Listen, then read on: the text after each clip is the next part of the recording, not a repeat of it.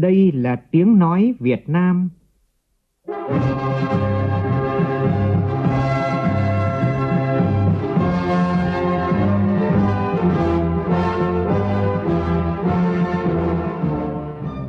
là tiếng nói Việt Nam,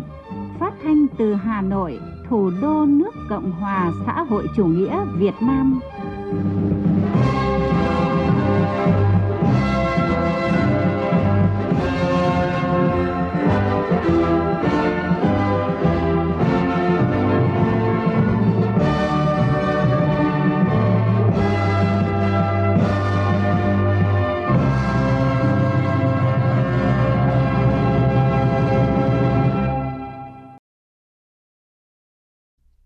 Biên tập viên Hằng Nga kính chào quý vị và các bạn.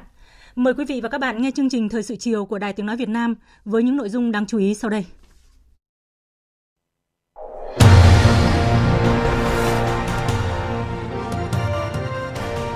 Thủ tướng Phạm Minh Chính kiểm tra việc triển khai thực hiện một số dự án công trình trọng điểm tại tỉnh Khánh Hòa. Việc đầu tư thiếu đồng bộ hệ thống đường vành đai thành phố Hồ Chí Minh đã trở thành điểm nghẽn ảnh hưởng đến phát triển kinh tế xã hội của thành phố Hồ Chí Minh và cả vùng kinh tế trọng điểm phía Nam. Cần cơ chế đặc biệt để hoàn thành đường vành đai 3 thành phố Hồ Chí Minh.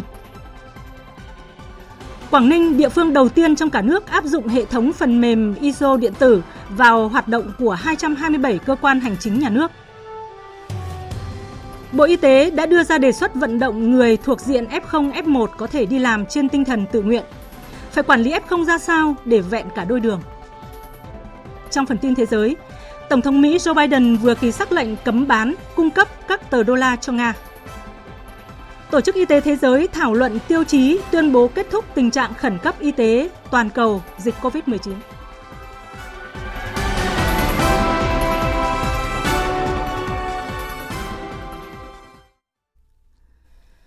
Bây giờ là nội dung chi tiết. Nhân dịp ngài Yoon suk Yeol được bầu làm tổng thống thứ 20 của Đại Hàn Dân Quốc, hôm nay Tổng Bí thư Nguyễn Phú Trọng đã gửi điện chúc mừng tới Tổng thống đắc cử Hàn Quốc Yoon suk Yeol và Chủ tịch Đảng Sức mạnh Quốc dân Hàn Quốc Lee Jun Suk. Trong bức điện, Tổng Bí thư Nguyễn Phú Trọng bày tỏ tin tưởng dưới sự lãnh đạo của ngài Tổng thống đắc cử và ngài Chủ tịch Đảng Sức mạnh Quốc dân, đất nước Đại Hàn Dân Quốc sẽ ngày càng phát triển phồn vinh, nhân dân hạnh phúc, khẳng định những năm qua, quan hệ đối tác hợp tác chiến lược Việt Nam Hàn Quốc phát triển mạnh mẽ, thực chất, hiệu quả trên tất cả các lĩnh vực với sự tham gia thúc đẩy của cả chính Đảng, chính phủ, Quốc hội, doanh nghiệp và nhân dân hai nước.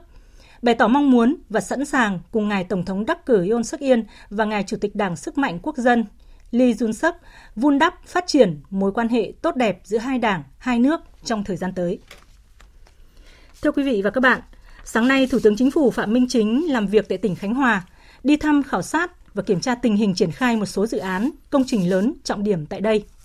Cùng tham gia đoàn công tác có Bộ trưởng Chủ nhiệm Văn phòng Chính phủ Trần Văn Sơn, Bộ trưởng Bộ Giao thông Vận tải Nguyễn Văn Thể, Bộ trưởng Bộ Tài nguyên và Môi trường Trần Hồng Hà, Bộ trưởng Bộ Công Thương Nguyễn Hồng Diên, Bộ trưởng Bộ Xây dựng Nguyễn Thanh Nghị, Bí thư tỉnh ủy Khánh Hòa Nguyễn Hải Ninh, lãnh đạo các bộ ngành cơ quan trung ương. Phản ánh sau đây của phóng viên Vũ Khuyên. Thủ tướng đã khảo sát thực địa trên Vịnh Vân Phong, nghe báo cáo về phương án phát triển đô thị biển, khu du lịch trọng điểm trong khu vực, quy hoạch khu kinh tế Vân Phong. Tại đây, Thủ tướng lưu ý liên quan tới các dự án bất động sản phải tạo ra được việc làm thì mới có người đến làm việc, có người đến làm việc thì mới có người đến ở, có người đến ở thì mới có người mua nhà. Địa phương cần phát triển hạ tầng để thu hút đầu tư, phát triển doanh nghiệp, thúc đẩy sản xuất kinh doanh, tạo công an việc làm, thu hút nhân lực đến làm việc và cư dân tới sinh sống,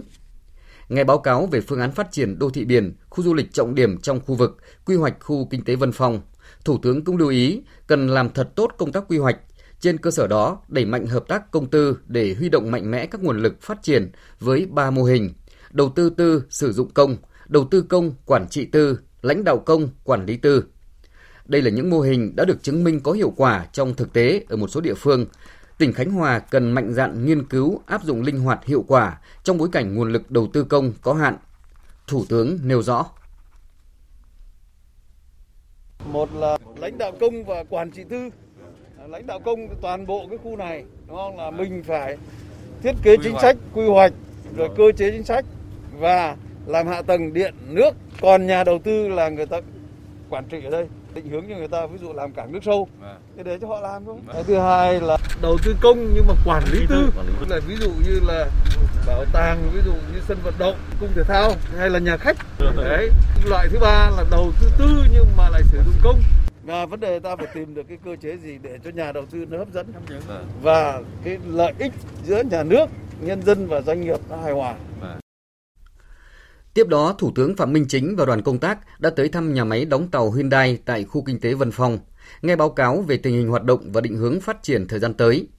Lãnh đạo nhà máy cho biết, nhà máy đạt tổng doanh thu khoảng 500 triệu đô la Mỹ mỗi năm, tức là khoảng 12 tỷ đồng, lợi nhuận 10%, tổng số công nhân là 5.000 người với mức lương bình quân khoảng 10 triệu đồng một tháng, đóng thuế mỗi năm 5 triệu đô la Mỹ cho ngân sách địa phương. Tỷ lệ nội địa hóa khoảng 17%.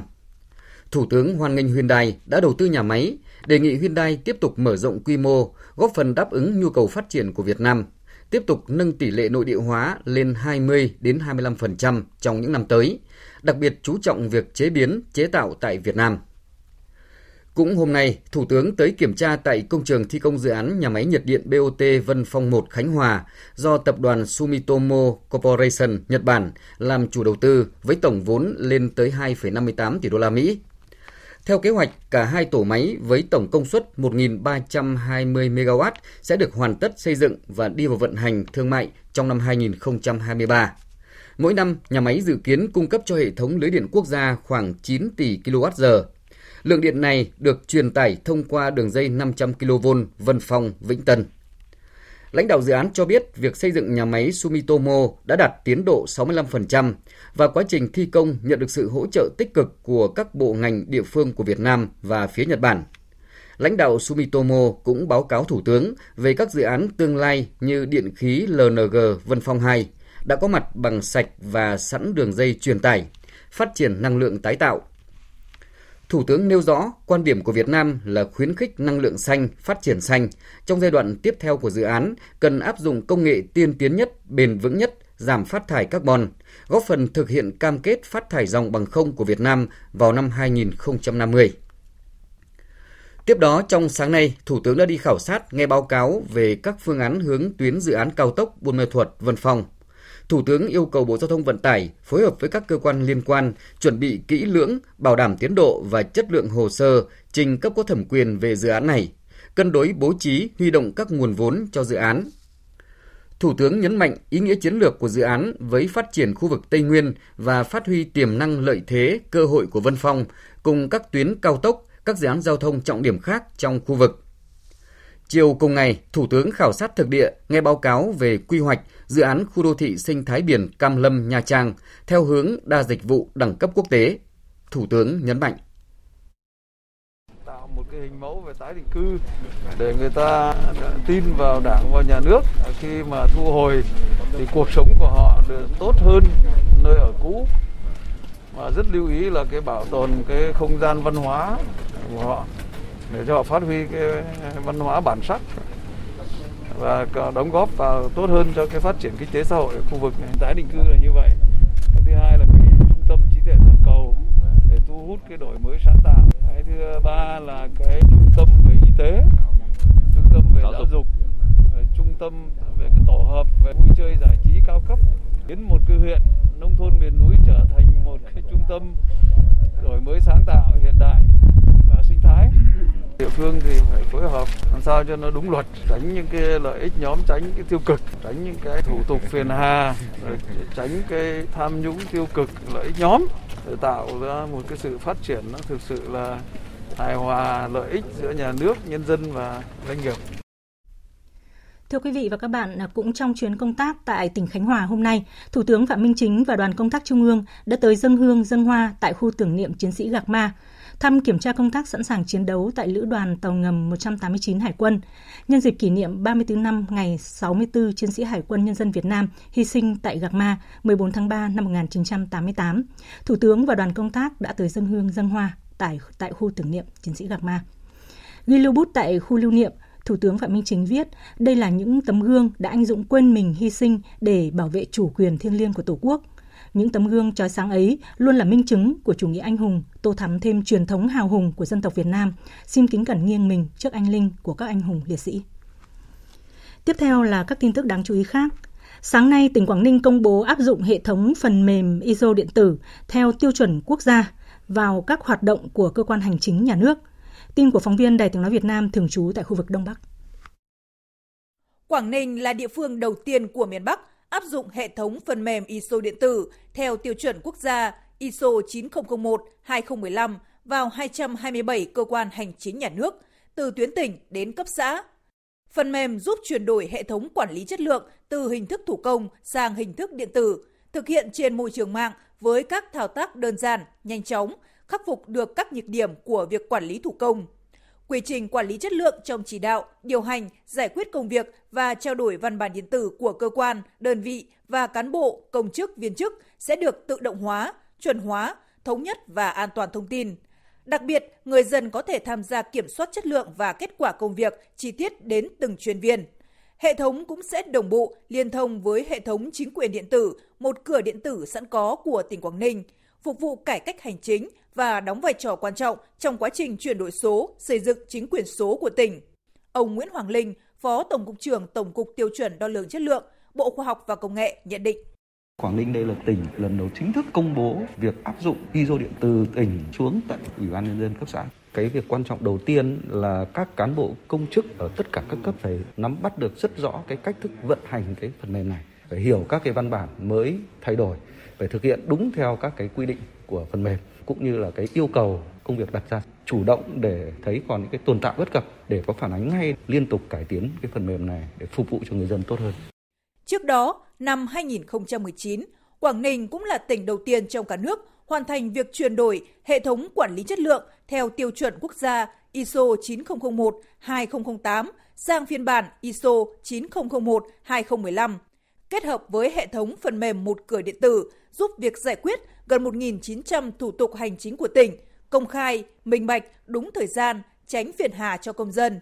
Hiệu lực, hiệu quả của nền hành chính được nâng cao, góp phần giúp Quảng Ninh đứng đầu cả nước về các chỉ số cải cách hành chính PCI, CPAS, PAPI, PAINDEX. Ngay trong tháng 3 này, các cơ quan hành chính nhà nước tại Quảng Ninh sẽ tập trung giả soát quy trình, quy chế gắn với việc sử dụng hệ thống phần mềm để đảm bảo bộ máy ISO điện tử hoạt động thông suốt, có kiểm tra đánh giá, đồng thời khuyến khích cộng đồng doanh nghiệp triển khai áp dụng ISO điện tử. Hội đồng Nhân dân thành phố Đà Nẵng vừa thông qua đồ án quy hoạch bảo quản tu bổ phục hồi danh thắng quốc gia đặc biệt Ngũ Hành Sơn. Đây là căn cứ pháp lý để quản lý, bảo vệ, lập thẩm định, phê duyệt và triển khai các dự án bảo quản, phục hồi và phát huy giá trị di tích theo quy hoạch, tạo điều kiện cơ chế để thu hút các thành phần kinh tế đầu tư phát triển bền vững vào danh thắng này. Phóng viên Đình Thiệu thường trú tại miền Trung thông tin. Tổng diện tích quy hoạch khu nhân thắng quốc gia đặc biệt Ngũ Hành Sơn là 104,9 ha với hơn 1.000 hộ dân của 14 tổ dân phố thuộc phường Hòa Hải, quận Nguồn Sơn, trong đó bổ sung núi gần và phần phía đông âm Hòa Sơn vào khu vực 1 của di tích. Đồ án này tập trung bảo tồn toàn bộ giá trị nổi bật của khu nhân thắng, hạn chế tối đa việc xây dựng tại các ngọn núi này. Tu bổ phục hồi một số ngọn núi giảm cảnh quan do khai thác đá trước đây, bảo vệ nguyên trạng toàn bộ không gian trong ranh giới khu vực bảo vệ một di tích cùng với khu vực mới bổ sung. Sự phát triển quá nóng về đô thị hóa và du lịch thời gian qua đã khiến khu dân thắng này phải chịu tác động tiêu cực, gây khó khăn trong công tác quản lý, bảo vệ và làm cho di sản nhân xuống cấp.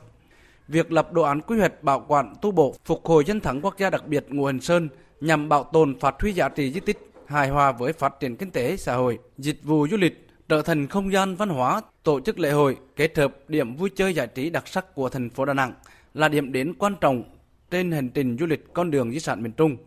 Ông Lương Nguyễn Minh Triết, Phó Bí thư Thường trực Thành ủy, Chủ tịch Hội đồng nhân dân thành phố Đà Nẵng cho biết. Hiện nay thì Ủy ban nhân thành phố đang ờ, hoàn thiện cái bộ tài liệu để trình Thủ tướng Chính phủ phê duyệt theo quy định của pháp luật. Hội đồng nhân dân thành phố cũng đề nghị ờ, các cái cơ quan liên quan và Ủy ban nhân thành phố cần lưu ý công khai các cái nội dung liên quan đến dự án À, đảm bảo đánh giá tác động môi trường rồi khớp nối hạ tầng. Trong đồ án lần này thì có phương án giải tỏa đền bù thì đề nghị là cũng hết sức lưu ý phương án phù hợp tránh cái tình trạng nợ đất tái định cư cân đối đảm bảo cái nguồn vốn thực hiện trong cái vốn trung hạn 2021-2025. Sáng nay tại Trung tâm Dịch vụ Việc làm và Hỗ trợ Thanh thiếu niên Hà Nội ở xã Tiên Dương, huyện Đông Anh, đang diễn ra phiên giao dịch việc làm thanh niên. Tham gia phiên giao dịch, việc làm có gần 50 đơn vị doanh nghiệp, cơ sở dạy nghề với hơn 3.300 chỉ tiêu tuyển dụng và tuyển sinh. Phóng viên Đài Tiếng Nói Việt Nam đưa tin. Anh gửi em luôn một cái chương trình nó phù hợp với lại cái bên em vừa học xong ra. Sáng nay, hàng trăm sinh viên mới tốt nghiệp trường nghề, đoàn viên, bộ đội xuất ngũ, thanh niên trên địa bàn huyện Đông Anh và khu vực lân cận đến phiên giao dịch việc làm thanh niên, tìm hiểu thông tin về thị trường lao động và tìm kiếm cơ hội việc làm phù hợp với trình độ và năng lực bản thân. Người lao động tới đây được cung cấp thông tin về lao động, việc làm, đào tạo nghề, xuất khẩu lao động, thực tập. Đồng thời, những người lao động bị mất việc làm, thay đổi việc làm do ảnh hưởng dịch COVID-19 được kết nối với doanh nghiệp có cơ hội đi làm ngay sau khi đáp ứng được yêu cầu tuyển dụng. Em đang tìm cái vị trí quản lý sản xuất. Mức lương là từ khoảng 15 đến 18 triệu. Trước kia thì em có làm công việc ở trên dịch vụ khách hàng trên Mê Linh nhưng mà do công việc mới lại dịch bệnh nên em cũng tìm việc khó khăn. Thì hôm nay em đến đây thì muốn tìm một công việc phù hợp với mình hơn. Em cũng có kinh nghiệm làm chăm sóc khách hàng ấy, em muốn tìm kiếm một công việc chăm sóc khách hàng ở trong địa bàn Đông Anh. Dạ, sau khi đến đây thì em đã tìm hiểu được ờ, rất nhiều cơ hội việc làm như kiểu đi uh, du học nước ngoài là một lĩnh vực có mức lương uh, rất là cao ngành nghề à, có liên quan thì à, ngành ô tô là một ngành đang rất là hot và nhu cầu sử dụng ô tô rất là cao. Em nghĩ là ra trường à, rất nhiều công ty hay là hãng xe lớn sẽ tuyển dụng những sinh viên học cao đẳng mới ra trường, những người có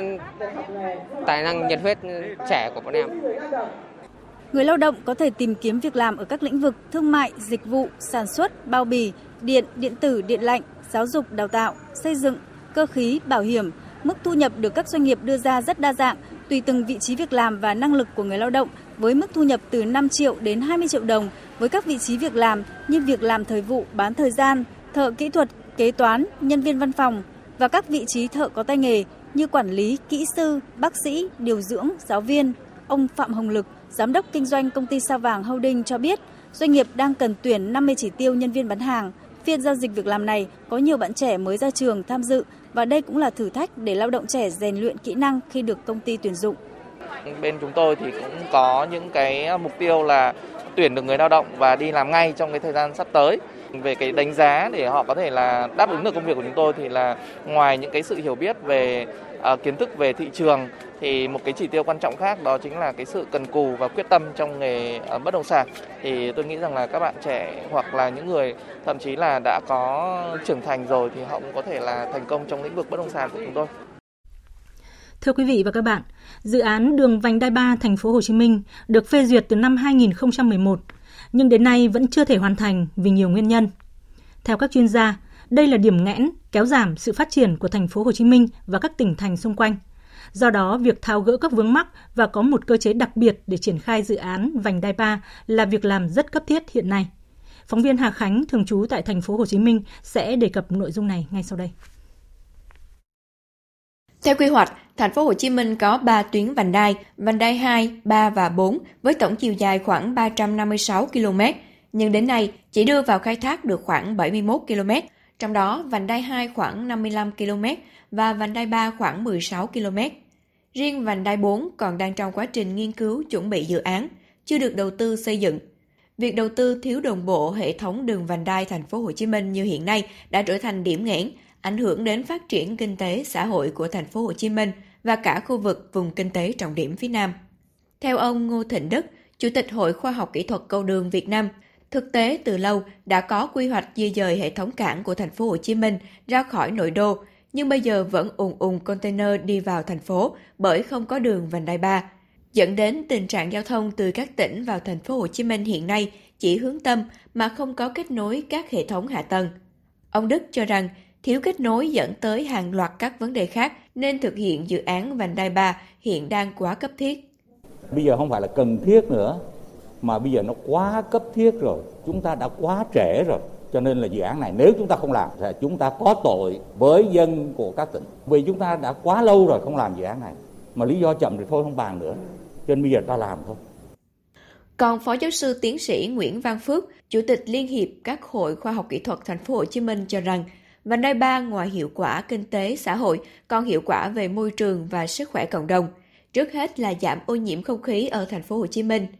Hiện dự án vành đai 3 đang đối mặt với hai rủi ro là về pháp lý và giải phóng mặt bằng, nên cần phải làm rõ các vấn đề về pháp lý, tuyên truyền tạo sự đồng thuận. Để tránh rủi ro về giải phóng mặt bằng thì cần phải sạch về pháp lý. Trong thực hiện, thành phố Hồ Chí Minh cần có cơ chế lựa chọn nhà thầu có trách nhiệm rõ ràng, phải đánh giá, lựa chọn quy mô, năng lực các nhà thầu sao cho phù hợp, tránh lợi ích nhóm sẽ kéo dài dự án này. Phó giáo sư tiến sĩ Nguyễn Văn Phước nói. Hồi xưa thời gian là tiền bạc, còn bây giờ thì có lẽ còn giá trị hơn nữa, đó là sự phát triển của đất nước. Nên cho nên là cần phải có những cái cơ chế, những giải pháp để cân đối, lựa chọn các nhà thầu và đặc biệt là đưa ra những cái yêu cầu về trách nhiệm, ràng buộc cho nó rõ ràng.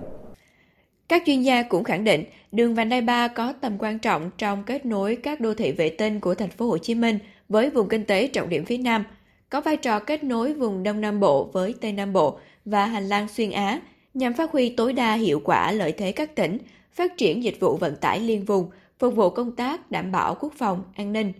Do đó, câu chuyện nên nhìn rộng ra ở khía cạnh vùng chứ không phải chỉ ở thành phố Hồ Chí Minh. Phó giáo sư tiến sĩ Phạm Xuân Mai, Đại học Bách khoa thành phố Hồ Chí Minh nói: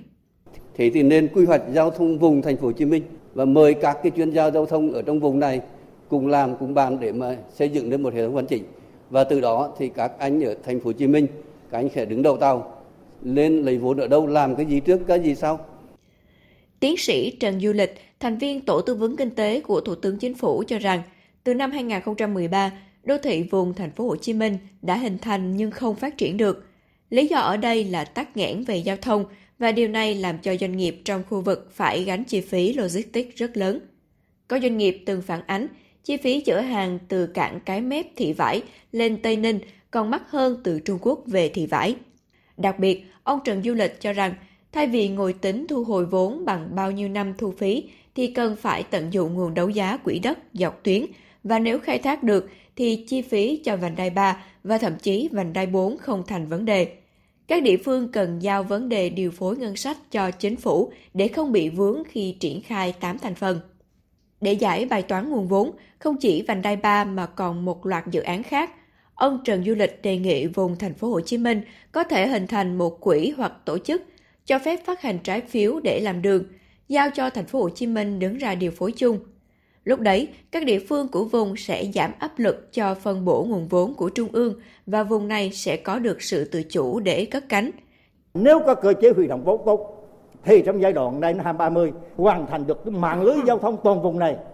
thì đây là một cái điểm rất là quan trọng để cái vùng này cất cánh và tôi tin rằng không phải đóng góp 43% ngân sách quốc gia đâu nó sẽ đóng nhiều hơn nữa nếu như giải quyết được bài toán này.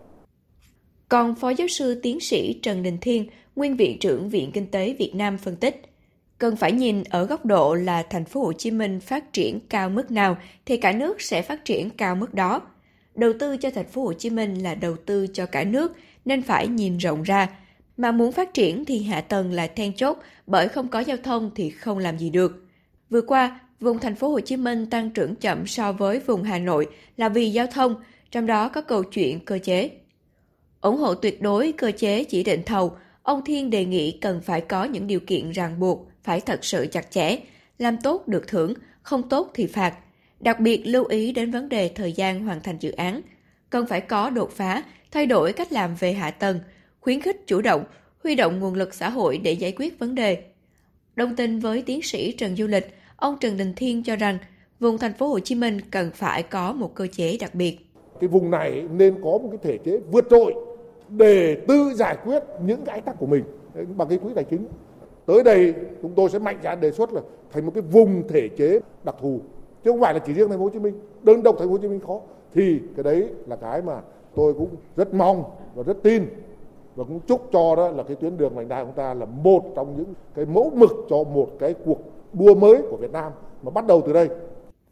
Dự án vành đai 3 hiện đã hoàn thành báo cáo tiền khả thi và dự kiến sau khi được Quốc hội thông qua chủ trương đầu tư vào tháng 5 năm 2022, dự án sẽ khởi công năm 2023, thông xe năm 2025 và hoàn thành toàn bộ dự án vào năm 2026. Ông Phan Văn Mãi, Chủ tịch Ủy ban nhân dân thành phố Hồ Chí Minh khẳng định, thành phố sẽ cùng ba tỉnh Long An, Đồng Nai, Bình Dương quyết tâm làm cho bằng được dự án vành đai 3 sau khi Quốc hội thông qua chủ trương đầu tư. Bên cạnh đó, thành phố và các tỉnh trong khu vực vùng kinh tế trọng điểm phía Nam sẽ ra soát lại chiến lược quy hoạch phát triển giao thông vùng, khởi động dự án vành đai 4 và các tuyến cao tốc kết nối. Rõ ràng, nếu tháo gỡ các điểm nghẽn cũng như có một cơ chế phù hợp để đẩy mạnh phát triển hạ tầng giao thông, vùng kinh tế trọng điểm phía Nam sẽ thật sự cất cánh như kỳ vọng.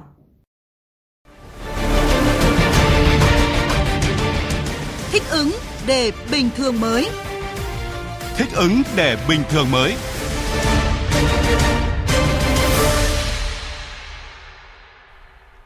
Trước diễn biến phức tạp của tình hình dịch COVID-19 trên địa bàn, khi số ca nhiễm liên tục tăng cao dẫn đến quá tải trong việc quản lý F0 của lực lượng y tế, thành phố Hà Nội đã tăng cường ứng dụng nhiều giải pháp công nghệ để tư vấn, hỗ trợ, quản lý, điều trị cho các bệnh nhân. Ghi nhận của phóng viên Huy Nam. Ghi nhận tại quận Long Biên, một trong những địa bàn nóng của thành phố Hà Nội về dịch COVID-19 với khoảng 2.000 ca mắc mới mỗi ngày, cho thấy việc ứng dụng công nghệ đã giảm áp lực đáng kể cho tuyến y tế cơ sở. Bên cạnh việc bổ sung nhân lực để cập nhật phần mềm quản lý, điều trị F0 tại nhà theo hướng dẫn của Sở Y tế, Ban chỉ đạo phòng chống dịch quận Long Biên còn tăng cường tổ chức thông tin tuyên truyền trên cổng thông tin điện tử, nhóm các mạng xã hội dễ tương tác như Zalo, Facebook, Viber, đảm bảo người dân trên địa bàn quận có thể tiếp cận, cập nhật kiến thức cũng như theo dõi chăm sóc sức khỏe khi nhiễm COVID-19. Để giảm thủ tục hành chính và thời gian trong việc quản lý F0 điều trị tại nhà, quận Long Biên chỉ đạo trạm y tế 14 phường thiết lập các nhóm Zalo người nhiễm để hướng dẫn, chia sẻ các thông tin kiến thức về phòng chống dịch. Tương tự tại quận Hoàng Mai, nơi đang điều trị khoảng 33.000 F0 tại nhà, việc ứng dụng công nghệ đã giảm áp lực cho các trạm y tế trên địa bàn quận luôn trong tình trạng quá tải những ngày trước đó. Ông Lê Đức Thọ, Giám đốc Trung tâm Y tế quận Hoàng Mai cho biết. Khi ứng dụng công nghệ thông tin vào thực hiện quản lý bệnh nhân, thực hiện điều trị tại cộng đồng, việc này đã giảm tải rất lớn cho hệ thống chính quyền cũng như cán bộ y tế ờ, trong quá trình phát hiện ra bệnh nhân F0 cũng như quản lý điều trị à, bệnh nhân F0 à, góp phần vào cái việc giảm tải cho y tế tuyến cơ sở. Phát biểu tại hội nghị giao ban công tác tháng 3 chiều ngày hôm qua 11 tháng 3, ông Chu Ngọc Anh, Chủ tịch Ủy ban nhân dân thành phố Hà Nội yêu cầu các cấp ngành địa phương cần tiếp tục tập trung cao độ kiểm soát chặt chẽ, hạn chế ca mắc COVID-19 chuyển nặng, chuyển tầng điều trị, tập trung ứng dụng công nghệ thông tin trong quản lý điều trị F0, giảm áp lực cho tuyến y tế cơ sở. Có những cái việc rất là quan trọng vừa rồi vượt qua cái áp lực với y tế cơ sở này. Thì trong đó có những cái việc là nó khúc mắc của cái thủ tục hành chính. Đấy, thủ tục hành chính ờ, giấy tờ đấy, để gắn với bảo hiểm nữa. Thành phố đã giao một cái tổ công tác đặc biệt và bây giờ có hướng dẫn online hết rồi. Là ờ, yêu cầu lại bà con ra tập trung ở những cái địa điểm nữa mà mình làm online trong cái hoạt động là xác nhận bảo hiểm xã hội và xác nhận cách ly đi nhằm phục vụ tốt hơn công tác hướng dẫn chăm sóc cho các F0 tại nhà. Mới đây, Sở Thông tin và Truyền thông thành phố Hà Nội đã kịp thời tham mưu cho thành phố điều chỉnh các nhánh 1, 2 và 3 của tổng đài điện thoại 1022. Cụ thể, khi người dân gọi đến tổng đài 1022, nhấn phím 1 sẽ được kết nối tới đường dây nóng của Sở Y tế Hà Nội để hỗ trợ thông tin F0. Bấm phím 2 sẽ kết nối đến mạng lưới thầy thuốc đồng hành để được tư vấn chăm sóc F0 tại nhà. Trước tình trạng số ca nhiễm COVID-19 tăng đột biến, nhiều cơ quan, doanh nghiệp thiếu nhân lực trầm trọng, Bộ Y tế đã đưa ra đề xuất vận động người thuộc diện F0, F1 có thể đi làm trên tinh thần tự nguyện. Vấn đề này hiện vẫn nhận được ý kiến trái chiều. Vậy làm thế nào để tạo một môi trường an toàn dịch bệnh khi người mắc COVID-19 đi làm? Phóng viên Kim Thanh đề cập nội dung này. Vừa là giáo viên dạy bộ môn chính, vừa là chủ nhiệm lớp 5, cô Nguyễn Ngân Hà giáo viên một trường tiểu học tại huyện Gia Lâm, Hà Nội bị mắc COVID-19. Trong thời gian nghỉ cách ly ở nhà, cô vẫn phải dạy học online bởi áp lực hoàn thành chương trình cho học sinh cuối cấp.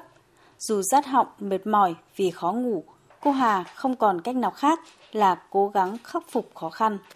Tuyến thì gần như là cô tương tác toàn bộ, cô nói gần như toàn bộ cả ừ. cái cái buổi sáng em đấy, trừ những tiết phụ. Cái bệnh Covid này nó lại ảnh hưởng trực tiếp đến họng Ừ. cho nên là khi mà nói nhiều như thế thì hưởng đến ho là một hơi thở là hai ừ. cho nên là mệt lắm khỏe thì thì gọi là mình dậy đỡ được một hai tiết thôi chứ còn nếu mà bảo để dậy trong lúc mình bị f không thì thì thực sự là mệt thì nếu như những người nào cảm thấy triệu chứng bình thường thì đấy là tự nguyện nếu như họ cảm thấy họ sốt ruột vì vì lớp thì họ đi làm nhiều nơi công sở vắng hoe vì 3 phần tư lực lượng lao động mắc Covid-19. Từ đó, Bộ Y tế đã có đề xuất cho người F0 không có triệu chứng đang trong thời gian cách ly ở một số ngành nghề như y tế, giáo dục, tự nguyện quay trở lại làm việc, có thể làm với hình thức trực tuyến, có thể chăm sóc người bệnh COVID-19 tại gia đình, cơ sở điều trị. Đồng thời, F1 được chuyển sang theo dõi sức khỏe 10 ngày tính từ ngày phơi nhiễm thay vì cách ly 5 ngày tại nhà, tham gia các công việc trực tuyến và trực tiếp. Theo nhiều doanh nghiệp sản xuất trực tiếp như các công ty may mặc, sản xuất linh kiện điện tử, công ty chế biến thực phẩm, việc người lao động mắc COVID-19 nghỉ việc quá nhiều trong thời gian vừa qua đã ảnh hưởng lớn đến kế hoạch sản xuất và làm chậm thời gian giao hàng. Mặc dù số lao động F0 nghỉ việc để điều trị khá lớn, ảnh hưởng trực tiếp đến hoạt động sản xuất kinh doanh, tuy nhiên đây là căn bệnh truyền nhiễm nên việc bố trí khu vực riêng cho người lao động làm việc là điều khó khăn. Ông Bạch Thăng Long, Phó Tổng Giám đốc Công ty May 10 cho rằng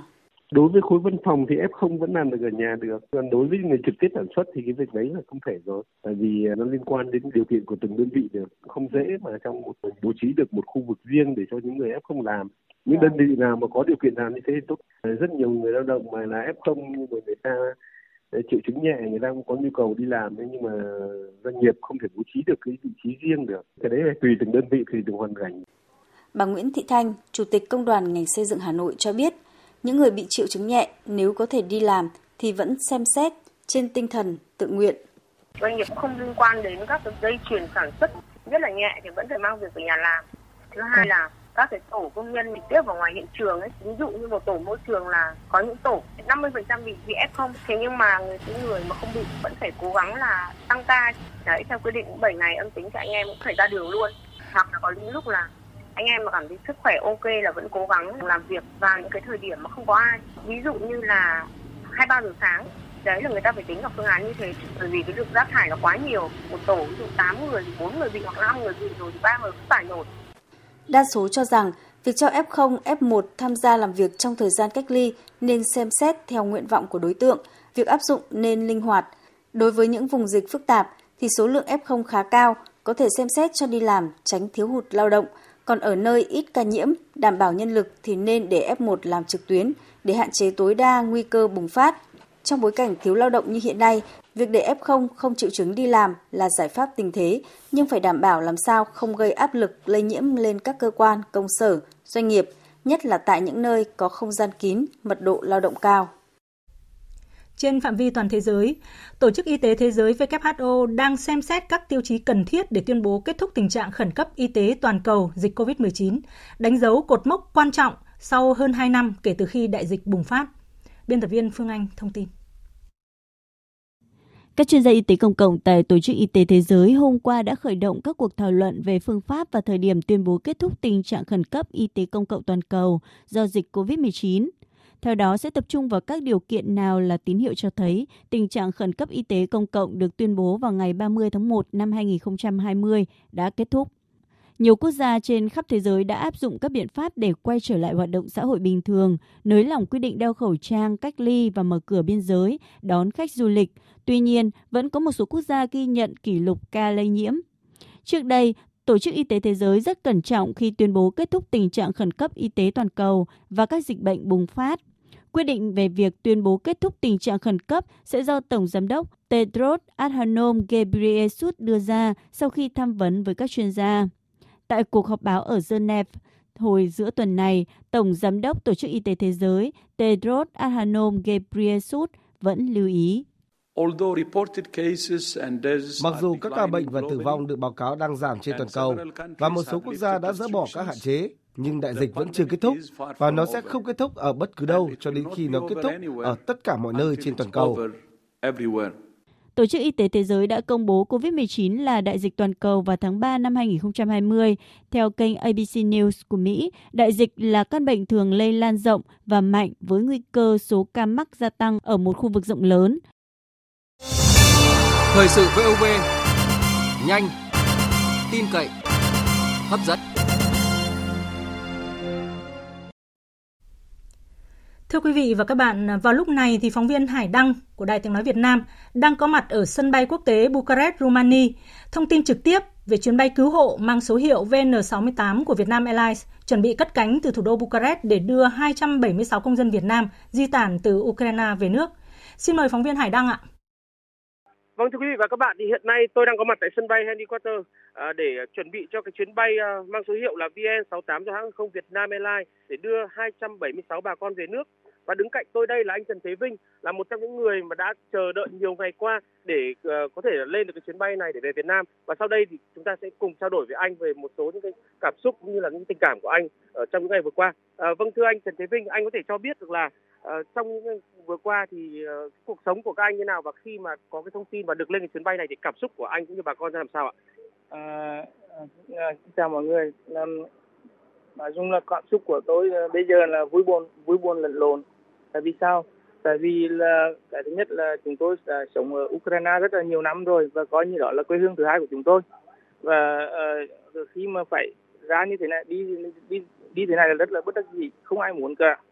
Và còn vui á, thì tại vì khi mà chúng tôi qua đây thì cũng được đón tiếp rất nhiệt tình của từ uh, uh, cơ quan của Việt Nam và các cái cái cái hội đông hướng và những cái người mà những anh em mà thiện nguyện ở bên này họ họ giúp đỡ rất là tốt trong việc là tìm chỗ ăn chỗ ở. Và hàng ngày vẫn uh, các cái sinh hoạt của bà con tị nạn qua đây là vẫn được đảm bảo tốt cho mọi người. Vâng vậy thì anh có cái điều gì mà muốn chia sẻ cũng như là gửi lời đối với những cái bà con cộng đồng khi họ đã dành nhiều ngày qua nhiều đêm để mà hỗ trợ các bà con à, từ Ukraine sang không? Tôi ờ, cũng xin ờ, chân thành cảm ơn đến ờ, đại các sứ quán Việt Nam à, tại Romania và cảm ơn những người cùng trong cộng đồng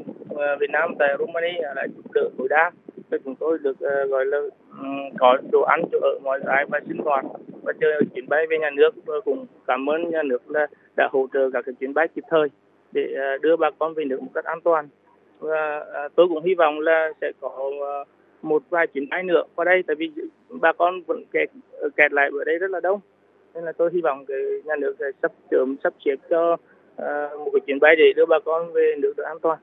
Vâng ạ, xin cảm ơn anh. À, thưa quý vị và các bạn, thì hiện thì Đại sứ quán Việt Nam cùng cộng đồng cũng đang tích cực chuẩn bị các cái phương án và hỗ trợ giúp đỡ để giải quyết các cái thủ tục cuối cùng cho bà con à, trước cái chuyến bay thứ hai này và hy vọng rằng là cái chuyến bay thứ hai của chúng ta sẽ diễn ra một cách thành công và đưa bà con về nước được an toàn. À, vâng, xin trở lại phòng thu ạ. À, xin cảm ơn phóng viên Hải Đăng. Thưa quý vị, rút kinh nghiệm từ chuyến bay đầu tiên đưa bà con người Việt gặp nạn tại Ukraine chạy sang Ba Lan được trở về quê hương, chuyến bay thứ hai đã được chuẩn bị kỹ lưỡng tới từng chi tiết để không bỏ phí bất kỳ một ghế trống nào, cũng như là không gặp phải một vấn đề nào phát sinh. Dự kiến chuyến bay mang số hiệu VN58 sẽ cất cánh từ thủ đô Warsaw của Ba Lan vào lúc 16 giờ 45 phút theo giờ địa phương, tức là 22 giờ 45 phút theo giờ Việt Nam à, đêm nay và sẽ hạ cánh lúc 6 giờ 30 phút theo giờ Việt Nam sáng mai tại Hà Nội. Phóng viên Quang Dũng, ờ, phóng viên Đài tiếng nói Việt Nam phụ trách khu vực Tây Âu đưa tin. Có thể nói trong hai ngày qua, rút kinh nghiệm từ chuyến bay đầu tiên hôm 9 tháng 3 bị trễ giờ khởi hành 2 tiếng đồng hồ do thời gian làm thủ tục tại sân bay kéo dài. Đại sứ quán Việt Nam tại Ba Lan và hãng hàng không quốc gia Việt Nam Vietnam Airlines đã chạy đua với thời gian, gấp rút chuẩn bị, phối hợp chặt chẽ để giả soát mọi khâu cho chuyến bay thứ hai. Đại sứ quán Việt Nam tại Ba Lan đã phỏng vấn từng cá nhân bà con đăng ký nguyện vọng trở về Việt Nam, xác minh đảm bảo đúng đối tượng cũng như chuẩn bị giấy tờ trước để phối hợp với các cơ quan chức năng của Ba Lan, đảm bảo việc xuất cảnh được nhanh chóng và thuận lợi. Tới tận khuya ngày hôm qua, danh sách 283 hành khách cùng một số trẻ em đi kèm mới được chốt lần cuối. Theo ông Nguyễn Hữu Tùng, trưởng văn phòng đại diện Vietnam Airlines tại Pháp và châu Âu, đang trực tiếp có mặt tại Ba Lan, thì ngay khi nhận được điện của chính phủ và Bộ Ngoại giao cho phép Vietnam Airlines thực hiện các chuyến bay giải cứu công dân từ Ba Lan và Romania, Vietnam Airlines đã ngay lập tức lên phương án triển khai trong thời gian rất ngắn. Ông Nguyễn Hữu Tùng cho biết. Từ trước đến nay thì bay đi châu Âu thì Vietnam Airlines mới chỉ à, bay đến à, một số điểm như là Paris, Frankfurt, London, rồi Moscow. Nhưng mà đến Warsaw thì lần đầu tiên Vietnam Airlines bay tới Warsaw. Thế nhưng mà tuy nhiên ý, là chúng tôi cũng đã rất là nhanh chóng triển khai công tác uh, xin phép bay và đã được cấp cũng rất là nhanh chóng bởi vì mục đích của chuyến bay là chuyến bay nhân đạo. Thế thì chúng tôi sử dụng cái máy bay dòng hiện đại nhất của Vietnam Airlines à, hiện tại đó là máy bay Boeing 7879 và dự kiến là sẽ có gần 300 khách à, sẽ về trên cái chuyến bay này. Đối với chuyến bay giải cứu thứ hai, Đại sứ quán Việt Nam tại Ba Lan đã có thông báo chi tiết và công khai, đăng tải trên tờ Quê Việt và nhiều trang thông tin khác của cộng đồng người Việt tại Ba Lan. Theo đó, các hành khách được yêu cầu có mặt tại sân bay trước giờ cất cánh 5 tiếng đồng hồ để đảm bảo khẩn trương hoàn thành các thủ tục cần thiết. Công dân không đến đúng thời gian quy định thì suất bay sẽ được sắp xếp cho những người trong danh sách dự phòng. Các hành khách được miễn các giấy tờ xét nghiệm, xác nhận tiêm chủng hay xác nhận khỏi bệnh COVID-19, nhưng phải tuân thủ nghiêm quy định 5K của Bộ Y tế trong suốt hành trình chuyến bay đến nơi lưu trú cuối cùng tại Việt Nam. Hành khách được yêu cầu cài đặt trước và sử dụng phần mềm PC COVID trên điện thoại và bắt buộc phải thực hiện khai báo y tế tại nơi lưu trú, xét nghiệm đầy đủ và tuân thủ cách ly theo quy định. Cũng trong tối nay, những người Việt đầu tiên sơ tán từ Ukraine sang Nga sẽ được làm thủ tục lên máy bay về nước. Anh Tú, phóng viên Đài Tiếng Nói Việt Nam thường trú tại Liên bang Nga, đưa tin. Hôm nay, hai ba người Việt sơ tán từ Ukraine sang hai thành phố của Nga là Voronezh và Rostov trong tuần qua được các hội người Việt tại đây giúp đỡ di chuyển bằng tàu hỏa lên Moscow để lên máy bay về nước trong tối nay. Đại sứ quán Việt Nam tại Liên bang Nga phối hợp với Hội người Việt tại Liên bang Nga bố trí xe đi đón bà con tại các nhà ga, đưa về nhà khách của đại sứ quán nghỉ ngơi, ăn sáng, ăn trưa và buổi chiều tiếp tục đưa bà con ra sân bay làm các thủ tục để về nước. Ông Nguyễn Tùng Lâm, trưởng phòng lãnh sự, trưởng ban công tác cộng đồng Đại sứ quán Việt Nam tại Liên bang Nga cho biết. Công tác đi ở biên giới giữa ờ, Kharkov từ thành phố Kharkov đến Belgorod, à, hai là ở Rostov na Donu ờ, nối với cả khu vực Donetsk thì ờ, qua cái ờ, cuộc ờ, sơ tán này chúng tôi thấy là bà con của các địa phương mà được sơ tán đến đã cũng rất giúp đỡ và chia sẻ tất cả những tình cảm và cũng như là nơi ăn, trốn ở để cho bà con từ Ukraine sang ổn định và sẽ về nước trong thời gian sớm nhất. Ông Lâm khẳng định dù có khó khăn với đại sứ quán và cộng đồng Việt Nam tại Nga đều có thể vượt qua. Điều đáng quan tâm là bà con từ Ukraine đã vượt qua tình trạng bom đạn xa cách về địa lý để sang Nga. Đoàn công tác của đại sứ quán đã phối hợp với chính quyền Ukraine và Nga để tạo điều kiện tối đa cho bà con sang Nga một cách an toàn. Đại sứ quán cũng đã đề nghị với Vietnam Airlines để sắp xếp chỗ cho bà con trong chuyến bay tối nay về nước.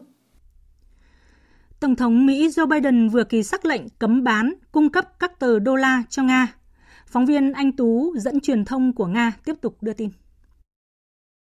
Trong sắc lệnh nêu rõ, nghiêm cấm xuất khẩu, tái xuất, bán hoặc cung cấp trực tiếp hoặc gián tiếp từ Mỹ hoặc bởi những người Mỹ dù họ ở đâu tiền giấy đô la cho chính phủ Liên bang Nga hoặc cho bất kỳ người nào ở Liên bang Nga. Ngoài ra, theo Nhà Trắng, Bộ Tài chính Mỹ sẽ giám sát chặt chẽ việc tuân thủ các lệnh trừng phạt chống Nga, bao gồm các nỗ lực lách luật thông qua các giao dịch liên quan đến tiền ảo.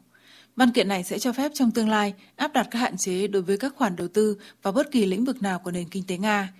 Quyết định về ngành nào nên bị hạn chế sẽ phải được đưa ra bởi người đứng đầu Bộ Tài chính Mỹ sau khi tham vấn với Ngoại trưởng nước này. Trước đó, Mỹ đã từ chối mua dầu, khí đốt và than đá từ Moscow.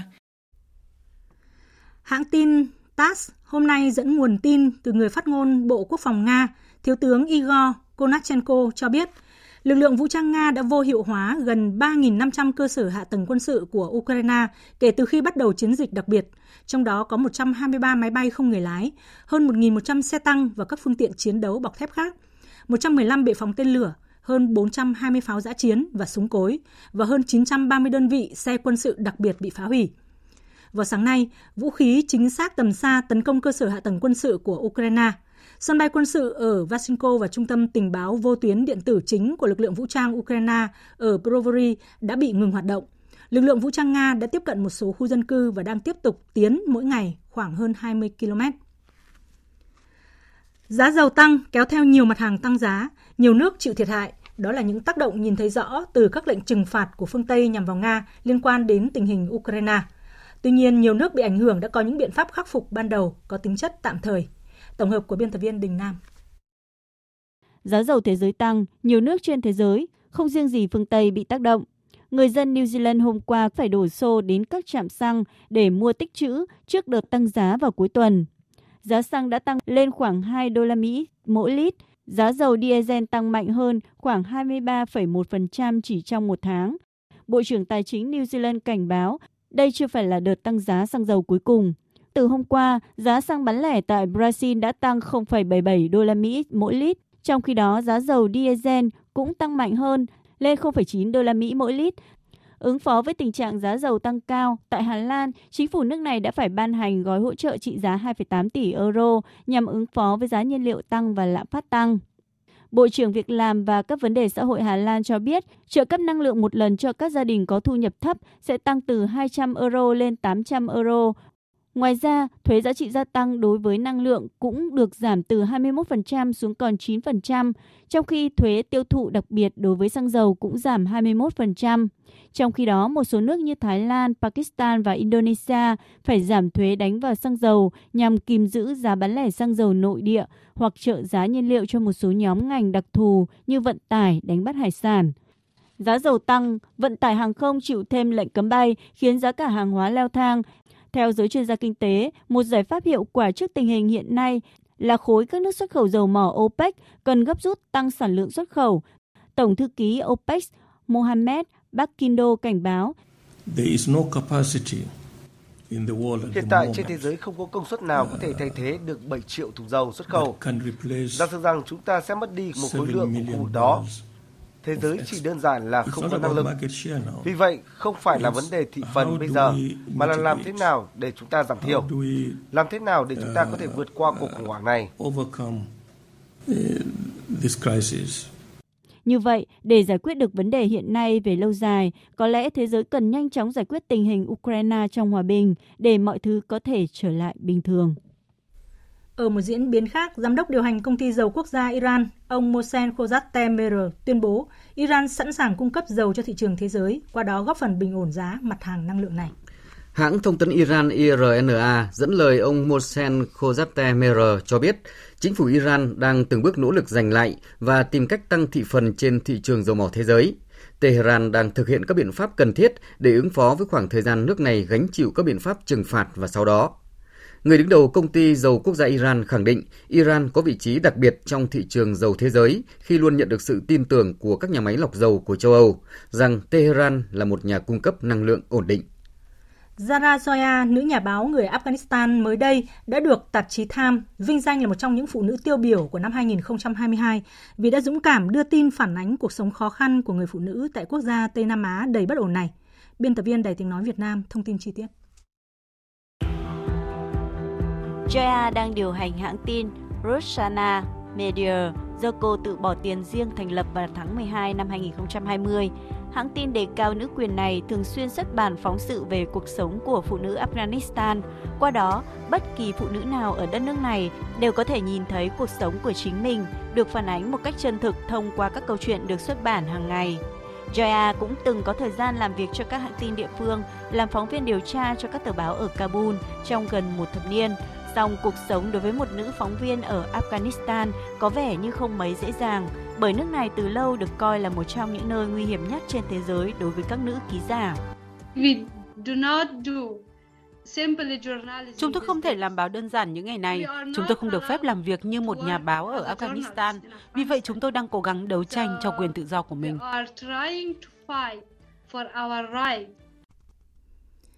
Quý vị và các bạn đang nghe chương trình Thời sự chiều của Đài Tiếng Nói Việt Nam. Nhạc sĩ Văn Dung Nhạc sĩ Văn Dung, nguyên trưởng phòng ca nhạc Đài Tiếng Nói Việt Nam, nguyên chủ tịch Hội âm nhạc Hà Nội đã vĩnh biệt chúng ta để về miền cực lạc. Ông đã từ trần vào lúc 20 giờ 23 phút tối mùng 8 tháng 3 vừa qua tại Hà Nội, hưởng thọ 86 tuổi. Ông là tác giả của nhiều ca khúc như Những bông hoa trong vườn bác, Đường Trường Sơn xe anh qua, Hành khúc Thanh niên Cộng sản Hồ Chí Minh, Giải phóng quân Tajadi, Tiến về khe xanh, Chiều xa thành phố Cảng.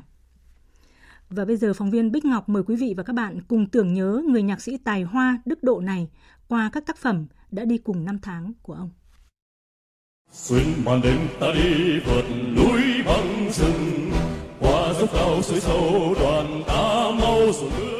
Khúc Giải phóng quân ta ra đi quý vị đang nghe là sáng tác đầu tay đã đưa nhà báo Văn Dung trở thành nhạc sĩ được đông đảo công chúng biết đến, đóng góp cho hào khí chiến đấu của chiến sĩ và đồng bào miền Nam thời kỳ chống Mỹ cứu nước.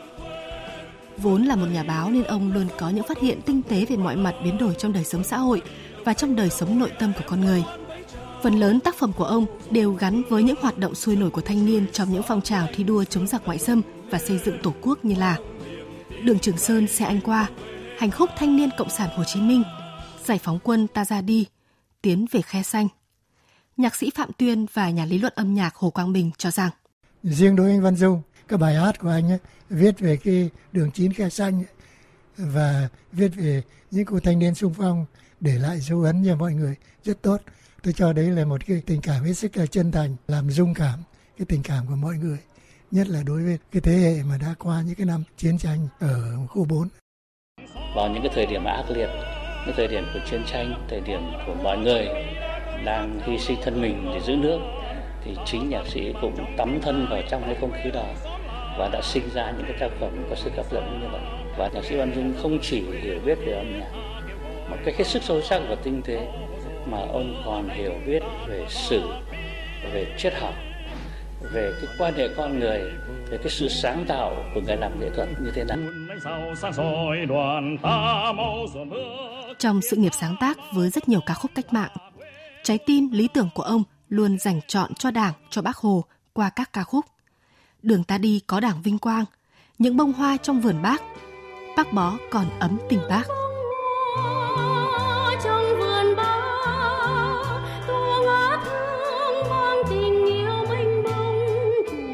60 năm miệt mài lao động nghệ thuật âm nhạc, bằng vốn văn học, triết học Đông Tây hòa trộn, bằng lòng nhân ái ẩn sau những cung bậc cảm xúc, nhạc sĩ Văn Dung từng chia sẻ về các sáng tác của mình. Thì tôi có một ý tưởng là Chủ tịch Hồ Chí Minh là người trồng hoa vĩ đại. Mỗi miền quê hương hãy là một vườn hoa đẹp trong vườn hoa đất nước. Mỗi người chúng ta hãy là một bông hoa đẹp trong vườn hoa của người. Những bông hoa trong vườn bác tỏa ngát hương mang tình yêu mênh mông của người. Mỗi mùa hoa một mùa quê hương, mỗi màu hoa một màu yêu thương, gợi nhớ về bao nhiêu kỷ niệm. Những loại hoa từ miền quê xa đã về đây một ngào hương bay càng nhớ về công ơn của người. Nhạc sĩ Văn Dung đã để lại cho đời 54 ca khúc vì những đóng góp to lớn cho âm nhạc nước nhà nhạc sĩ Văn Dung đã được trao tặng giải thưởng nhà nước về văn học nghệ thuật đợt 1 năm 2001 và các giải thưởng khác, huân chương lao động hạng nhì, huy chương vì thế hệ trẻ.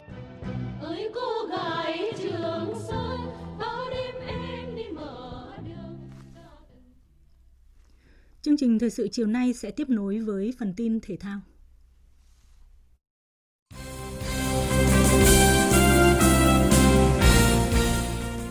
Thưa quý vị và các bạn, sau 3 trận phải hoãn vì dịch Covid-19, vào 19 giờ tối hôm nay, câu lạc bộ Hà Nội sẽ có màn chào sân V-League trong cuộc tiếp đón câu lạc bộ Thành phố Hồ Chí Minh tại vòng 4 V-League 2022.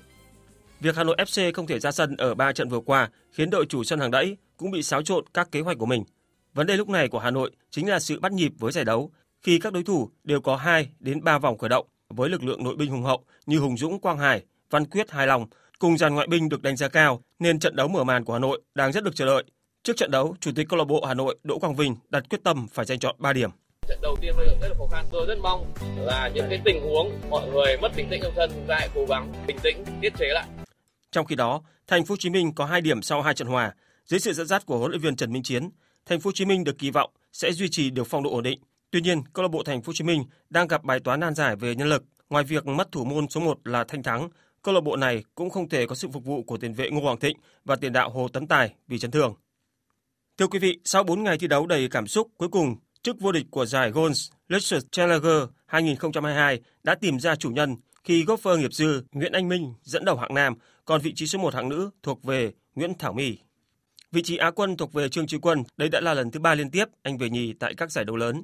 Ở bảng nữ, Thảo My đã không có đối thủ khi cô bỏ xa hai vận động viên trẻ nghiệp dư là Đoàn Xuân Minh Khuê và Lê Trúc An để đăng quang ngôi vô địch lần đầu tiên kể từ khi chuyển lên chuyên nghiệp cũng là ngôi vô địch đầu tiên dành cho gốc phụ nữ ở giải đấu chuyên nghiệp tại Việt Nam. Ông Nguyễn Thái Dương, giám đốc điều hành giải đấu cho biết. Chắc chắn là ở thời điểm này thì chúng tôi à, dám khẳng định là giải đấu đã diễn ra thành công tốt đẹp. Chúng ta đã tổ chức được một cái giải đấu chuyên nghiệp sau à, hơn một năm và tất cả những người hâm mộ, người yêu gôn, những tay gôn chuyên nghiệp, những người à, làm về gôn đã mong chờ trong suốt thời gian vừa rồi. Và đặc biệt là cái giải đấu này kết thúc với những cái tín hiệu vô cùng đáng mừng đối với người yêu gôn ở Việt Nam. Đấy là sự đăng quang của một tay gôn trẻ, còn rất trẻ, đăng quang một cách rất bản lĩnh thì tôi nghĩ là chúng ta sẽ còn à, rất nhiều vận động viên trẻ tiềm năng nữa sẽ đóng góp cho cái phong trào golf chuyên nghiệp những năm sắp tới. Dự báo thời tiết Mời quý vị và các bạn nghe bản tin dự báo thời tiết đêm nay và ngày mai.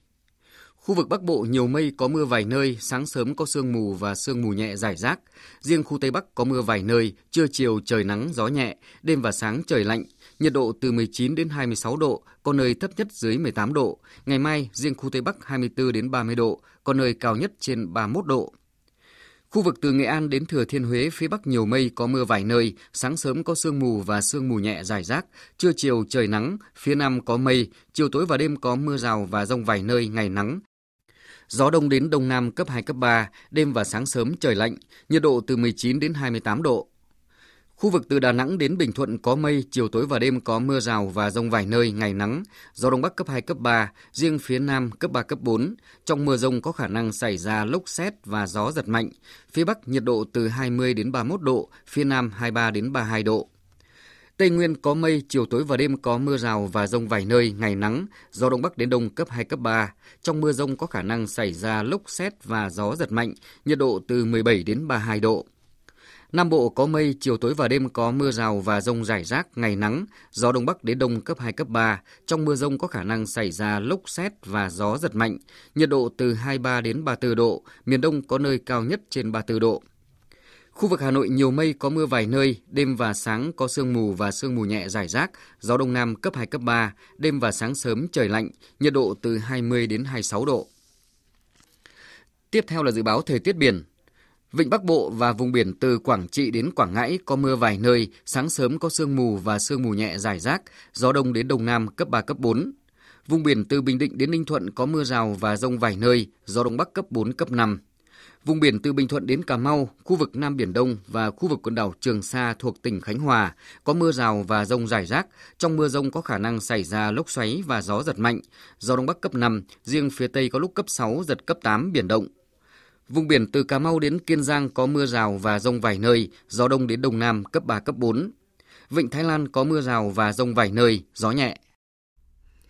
Tới đây chúng tôi xin kết thúc chương trình Thời sự chiều của Đài Tiếng Nói Việt Nam. Chương trình do các biên tập viên Hằng Nga, Lan Anh biên soạn và thể hiện với sự tham gia của phát thanh viên Hoàng Sang, kỹ thuật viên Uông Hoa, chịu trách nhiệm nội dung Lê Hằng.